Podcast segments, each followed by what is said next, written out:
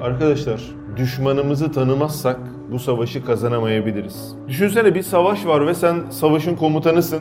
Karşıda bir ordu var ve çok farklı stratejileri var. İşte önden gidenler, arkadan toplulardır. Çok farklı stratejileri var ve bunların stratejileri konusunda hiçbir şey bilmiyorsun. Bu mu kazanman için daha kolay yoksa nasıl saldırıyorlar? Düşmanın saldırısı stratejisini bilsen mi daha iyi kazanma ihtimalim var? İşte bizim de şöyle bir problemimiz var. Şeytanı tanımıyoruz onun nasıl saldırdığını, senin gibi Müslüman namazında abdestinde bir genci bar sokaklarında barmene nasıl çevirdiğini, senin gibi ya bu çocuk zina yapar mı? dediğimiz Müslüman camiden çıkmayan çocuğu nasıl zina yollarına götürdüğü, senin gibi abi Allah nasıl inkar ediyorlar bunları ya, hiç mi kafaları çalışmıyor. diyen çocukları alıp bir gün ne Allah'ı kardeşim ya? dedirten şeytan emin ol seni bırakmadı. Sanki seni böyle bırakmış gibi hissediyorsun değil mi? Abi ne şeytanı ya işte takılıyoruz. Ben de çok uğraştığını sanmıyorum diyen aslında şeytanın örümcek ağı gibi ağlarına yapışmıştır. Bekliyor seni kardeşim. Ömer, bir düşmanın var. Namus meselesi. Seni öldürmek isteyen çok kabiliyetli bir adam. Sürekli seni takip ediyor. Arabaya biniyorsun seni bir araba takip ediyor. Yürümeye başlıyorsun sokağın arkasında birisi kıpırdanıyor. Sürekli yıllarca böyle seni takip ediyor. Seni öldürmek istiyor. Kanlısınız. Rahat edebilir misin kardeşim? Değil mi? Sürekli böyle zinde olursun. Ne yapacak, ne edecek, ne zaman saldıracak? İşte şeytan da kardeşim seni düşüreceği zamanı bekliyor. Uğraşıyor seninle. Bugün bu desiseleri öğrenince, sana saldırı yöntemlerini öğrenince sen o konuda gardını alınca sana bir şey yapamamasını veya daha az bir şey yapabilmesini sağlayacağız. Tamam anladık değil mi? Neyi konuşacağımızı anladık beyler. Öncelikle şeytanın çok hilesi var. Mesela nereden yaklaşıyor size bir söyleyin bakalım. Atış serbest, vesvese veriyor. Başka? Korkularım var hocam diyorsun. Başka? Ufak günahlar. Tamam. Abdest alırken soğuk su nasıl? Üşeniyor evet. Güzel bir söz var sana. Facebook'tan paylaş bak. Çok beğeni alırsın. Sen aşkı sabah namazında soğuk suyla abdest alan gence sor. Evet. Bir kereden bir şey olmaz. Evet. Sen oldun artık tamam diyor. Bunu mu söylüyorsun abi? Ben sana söyleyeyim abi sen hiç olmuş bir tarafın yok. Öyle demiyor. Yani gülüyoruz, eğleniyoruz ama bazen gülmenin arkasında bile o var.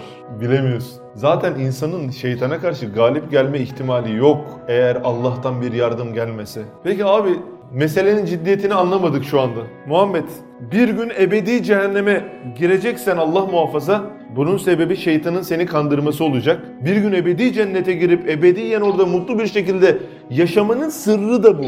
Anlatabildim mi? Yani bu meseleyi çözdüğün zaman sana karşı saldırılarına karşı gardını aldığın zaman ebedi cenneti kazanabileceğin gibi eğer adam akıllı savaşamazsan da ebedi cehenneme gidebilirsin veya normal cehenneme gidip sonra cennete giden müminlerden olabilirsin. Ama bu dersin önemi işte bu arkadaşlar. Başlıyoruz. Neymiş abi nereden kandırıyor? İblisin en mühim bir desisesi kendini kendine tabi olanlara inkar ettirmektir. Ne anladık? Şeytanın bir hilesi neymiş? Kendisine tabi olan insanları, kendisinin yolundan giden insanlara ne yapıyormuş? Kendisini inkar ettiriyormuş. Ne gibi? Ya ben şeytan meytan inanmıyorum olabilir veya abi ne şeytanı ya? Oo, siz de her şey şeytan diyorsunuz. Gittik kahvede iki poker oynadık. 2-3 tane çay ısmarladık arkadaşlarımıza. Hesap bize geldi. Buna da kumar, buna da şeytan. Yok işte kıza baktın şeytan. Abi şeytan meytan yok. Böyle diyorlar. Şeytan meytan yok abi. Biziz, biz kararlarımız veriyoruz gibi inkar ediyor. Şimdi bir dakika bak. Zoka'yı yutmak diye bir tabir var. Balıkçılar bilir. Burada var mı bilen? Zoka oltanın işte o şey kancasının büyük olanına deniyormuş. Zoka'yı yutmak tabiri de orada geliyor. Hani balık ısırdı mı bitti değil mi oltayı? Zoka'yı yutuyorsun kardeşim. Şu an ne yaptı şeytan? Bak bunu söyleyen bir adam hangi Zoka'ya geldi? Lütfen yardımcı olun. Ya ne şeytanı oğlum siz de ya. Yaşıyoruz işte ya. Şeytanı şu an kabullenmedi, inkar etti veya onunla uğraşmıyormuş saydı. Belki bu kısımda biz de varız. Düşünün. Beyin fırtınası. Ya arkadaşlar bak adam rahat rahat yürüyemiyordu. Dikkat ediyordu. Sürekli takip ediyor kanlısı. Şimdi ne oldu? Kimse sana bakmıyor kardeşim. Rahat et. Gardını almana gerek yok. Böyle gezebilirsin oldu. Sanki bizim modumuzu biraz tarif eder gibi değil mi? Tabii ki hiç kimse burada şeytan yoktur demiyor. Ayetle sabit. Anlatabildim mi? Dinden çıkar adam yani. Ama ne var? Sanki bizle mi takılacak abi ya? Baksana varlara, pavyonlara, on numara ortam var. Onu bırakıp gelip burada bizle mi takılacak? Sohbet izliyoruz, çorap kokusu alıyoruz. Mis gibi abi. Ne işi var adamın burada? Gibi geliyor değil mi? Kardeşim asıl buradaki adamla uğraşır. Oradaki adam zaten ona hizmet ediyor. Salmış onu. Gidiyor anladın mı? Şeytan hesabına hizmet eden insanlar var. Biliyorsunuz değil mi bunları? Gel kardeşim takılalım ya. Aldım mezeleri, biraları buz gibi. Oo. Bak şimdi bu adam insan ama artık şeytanın yapmış olduğu hizmete kukla gibi bir şey olmuş. Yani şeytan onu yeryüzünde kullanıyor. Adam günahların yayılması için çalışıyor. Yani zina yapmış, seni zina yaptığı kişiye teşvik ediyor affedersiniz. Ya yediğin pisliği neden başkasına yedirme konusunda bu kadar ısrarcısın? Ve Müslüman anlatabildim mi? Buna hani sebep olup hani kendi günahını yükleniyorsun bari de başkasının günahını niye yüklenmek istiyorsun ona vesile olmak istiyorsun değil mi? Buram buram şeytan kokuyor yani böyle yaşanan olaylar. Demek ki kendisini inkar ettirmekteki sebebi bizim gardımızı düşürtüp kendi kendimize böyle başıboş bir şekilde yaşıyormuşuz gibi bir imtihanın içinde olduğumuzu unutturuyor. Bakın arkadaşlar çok ince yerlere gireceğiz. Lütfen çok odaklanarak gidin. Evet, Üstad Hazretleri burada özetle söyleyeceğim. Şeytanın ispatını yapıyor. Şeytanın varlığının ispatını yapıyor. Yani az önce söylediğim mesele gibi. Şöyle bir kendinize bakın arkadaşlar. Sizinle konuşan ve kötü şeyler yapmanızı söyleyen bir varlığı hissediyor musunuz, hissetmiyor musunuz? Değil mi? Ya sonra kılarsın yatsıyı oğlum ya bak teheccüdle birleştirsin. Vur kafayı lan ne olacak ya? Sünnet ya kılarsın ikindini sünnet. Ya oğlum filan bak sürekli böyle bir gitgeller var kafanızda fark ettiniz mi? Hani böyle çizgi filmlerde vardır ya bir şeytan gelir bir melek gelir. Biri işte kötülüğü söyler. Bir onun gibi bir şey var bizde. Buna lümme-i melekiye ve lümme-i şeytaniye deniyor. Lümme-i melekiye, lümme-i şeytaniye. Bunlar tabiri caizse karakol. Yani lümme-i şeytaniye şeytan vesveselerinin sana giriş yaptığı yer. Lümme-i melekiye hayırlı güzel ilhamların sana giriş yaptığı yer. Peki siz kendinize baktığınızda sizinle konuşan ve kötü şeyleri öneren bir varlığı hissetmiyor musun? Ergenlik çağında mesela kötü şeyler, kötü alışkanlıkların olmuş olabilir. Birdenbire aklına nasıl geliyor bu şeyler? Hadi bunu yapmalıyım, hadi şuraya gitmeliyim. Anlatabildim mi? Veya hayırlı güzel şeyler. Hadi bir camiye gidelim ya oğlum içimden geldi ya. Bir dakika dur içimden geldi ne demek? Anlatabildim mi? Sürekli karakolda bir savaş var.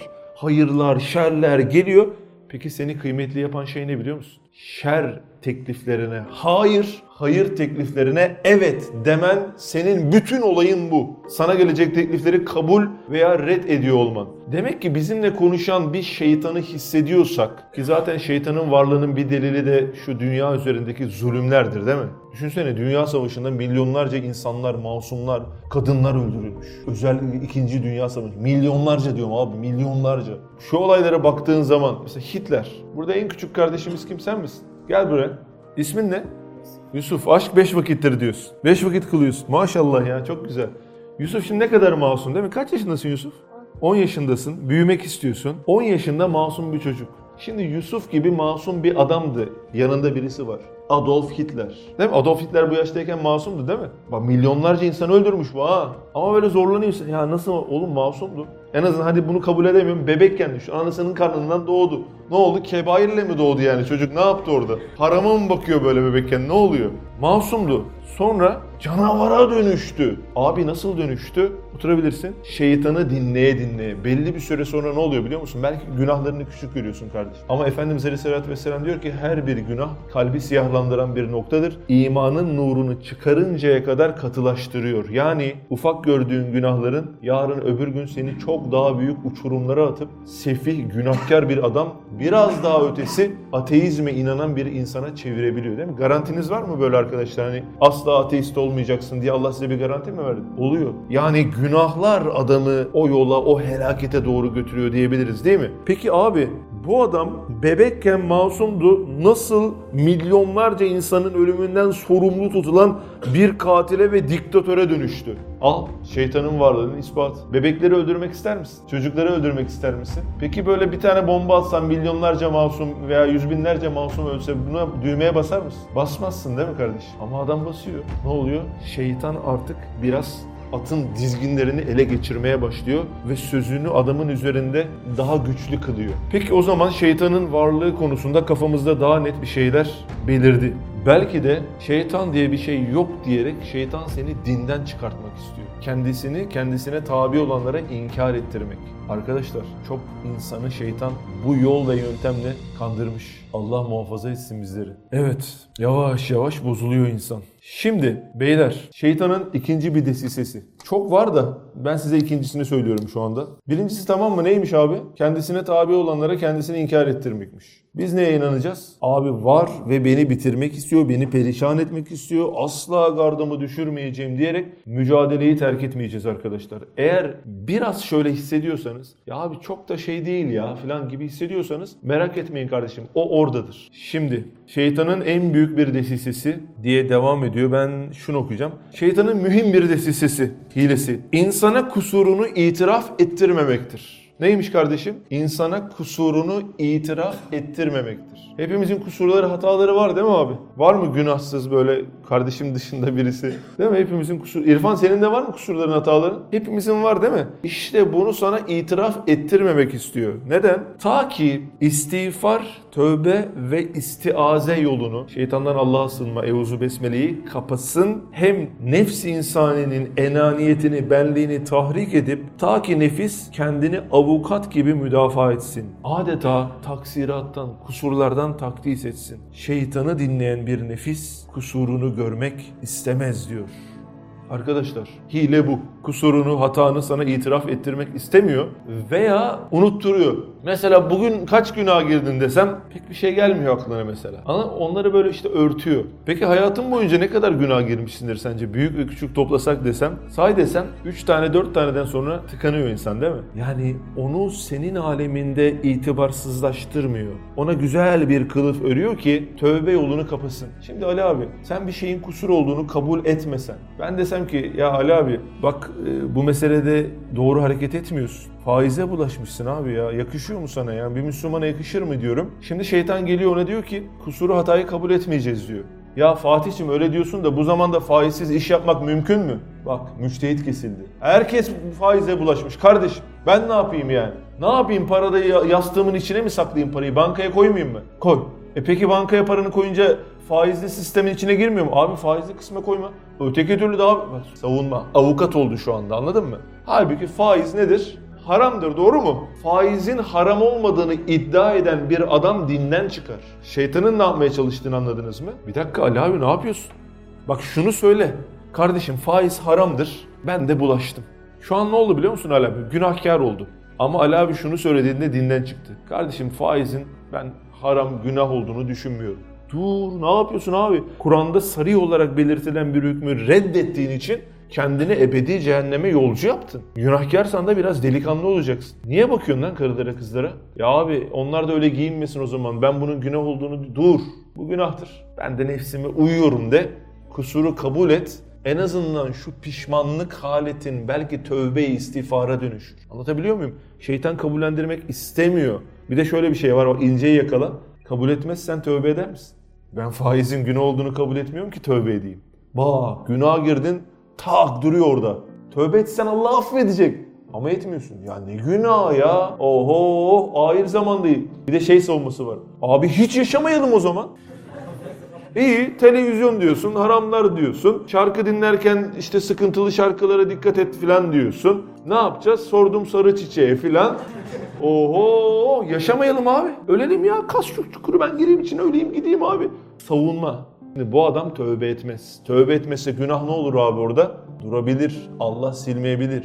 Ama bir hatasını anlasa abi ya hakikaten sohbete geliyorum dedim yolda bir iki tane kız vardı onunla kesiştim günaha girdim. E, istiğfar ediyorum abi pişmanım dese Allah affedecek. Anlatabiliyor muyum? İşte bunu kapatıyor. Şimdi bir test yapalım mı sizle birlikte? İstemeyen girmeyebilir bu teste ama ben girmenizi istiyorum. Yani rica ediyorum. Böyle bir 20 saniye bir boşluk yapacağız. 20 saniye bir boşluk vereceğim size. Telefonunuzu çıkartıp yazabilirsiniz daha iyi olur. Ben çıkarmak istemiyorum diyorsanız kendiniz de düşünebilirsiniz. Herkes manevi noktada kusurlarını düşünecek, kusurlarını kabullenecek ve telefona yazacağız. Ben de burada yazacağım. Size göstermeyeceğim. E, günahlarınızı başkasına göstermeyin, şahit tutmayın. Ama herkes şöyle bir yazsın. Çünkü abiler bak ince, çok çok ince bir nokta. Bu her yerde yazmıyor. Tövbe istiğfar ederken Allah'ım bütün günahlarımı affet demekle Allah'ım göz zinası yaptım pişmanım. Allah'ım yapmamam gereken bir meselede faize bulaştım diye günahları saya saya böyle pişman ola ola ettiğiniz istiğfarlar daha kuvvetli. Anlatabildim mi? Yani bütün günahlarımı affet Allah'ımdan ziyade. O yüzden e, o günahın ismini söyleyerek tövbe etmek diyorum ben buna. Ben şu an not defterimi açtım. 20 saniye bir boşluk vereceğiz. Telefonları çıkartalım. Herkes delikanlı gibi kusurlarını yazsın. Kalkmıyorum. Teheccüde kalkmayarak eşeklik yapıyorum. Yazabilirsin Bilal. Başka? Abi İslam şu an büyük yaralar alıyor ve ben bir mücadelenin içinde değilim. Bu tarz şeyleri de yazabilirsin. Evet 3-2-1 ben başladım abi.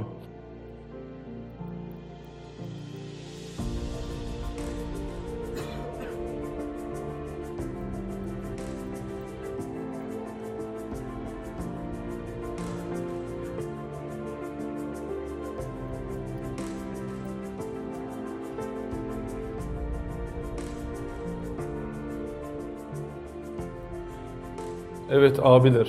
Eğer yazdıysanız, sorularınızı görebildiyseniz bahtiyarsınız. Ama eğer kardeşim ben 10 tane bile aklıma gelmedi veya yazamadım diyorsanız tehlike büyük. Göstermeme olayı girmiş anladın mı? Şeytanın fark ettirmeme olayı girmiş. Yani mesela geçmişe yönelik şöyle bir düşündüğünüzde hatalarınızı, günahlarını düşündüğünüzde ne kadar çok şey var. Muhammed iftira ettin mi hiç? Sende var mı iftira ettin mi insanlara? Şimdi hatırlamıyorum. Yani ahirette söylersin. Böyle bir günah var. Vallahi çok unutkanım ya. Bilemedim şimdi filan. İftira ettin mi insanlara? Yok. Peki acaba şu iftiraya girerse burada masum insan kalır mı? Lisedesin, takılıyorsun. Bir kız geçiyor. Erkekler kendi arasında kıza bakıyor. Sen de bakıyorsun. Diyorsun ki ulan bu kız var ya kesin bilmem nedir. Hani birçok erkekle çıkıyordur manasında kelimeleri düşünün. Bir dakika. Şimdi ağzından o kelime çıktı. Eğer o doğruysa zaten gıybetin kralını yaptın. Eğer o doğru değilse o bilgi, o kız öyle birisi değilse iftiraya girdin ve zina ile ilgili bir iftiraya girdin. Biz etrafımızda olup bitenlerle ilgili yorum yapmayı çok severiz değil mi? Böyle oturalım böyle üç kişi çayları koyalım böyle dükkanın önünde. Şöyle oturup şöyle bakıyorsun. Gelenle ilgili yorumunu belirtiyorsun. Bence şu şöyle, bence bu böyle. Ulan elbiseye bak ya. Ulan var ya bunlar şöyle, bunlar böyle. Değil mi? Sürekli konuşuyoruz. Abi verdiğin bilgiler doğruysa ayvayı yedin gıybet. Eğer verdiğin bilgiler doğru değilse daha büyük bir ayvayı yedin hem iftira hem gıybet. Yani bizim o kadar böyle affedersin şey olmuşuz ki bu konuda duyarsız olmuşuz ki artık günahlarımızı bile fark edemez hale gelmişiz. Harama bakmak mı dersin? Ramazanda bile bile bir orucunu tutmamışsın mesela. Belki de orucuna başlamışsın, niyet etmişsin, orucunu bozmuşsun. Belki faiz yemişsin. Belki zekatını vermemişsin. Belki hayatının bir bölümünde namazı terk etmişsin. Yalan yere şahitlik etmiş olabilir misin? Ergenlik çağında anne babaya isyan ettin mi? Anne yeter ya yeter yeter. Dedin mi? Onlara eziyet ettin mi? İçkiye mi bulaştın? Kul hakkına mı bulaştın? Yalan söylemedin sen hiç değil mi hayatında? Riyakarlığa mı bulaştın yoksa? Sen hiç küfür etmedin zaten değil mi? Sövmek tarzında.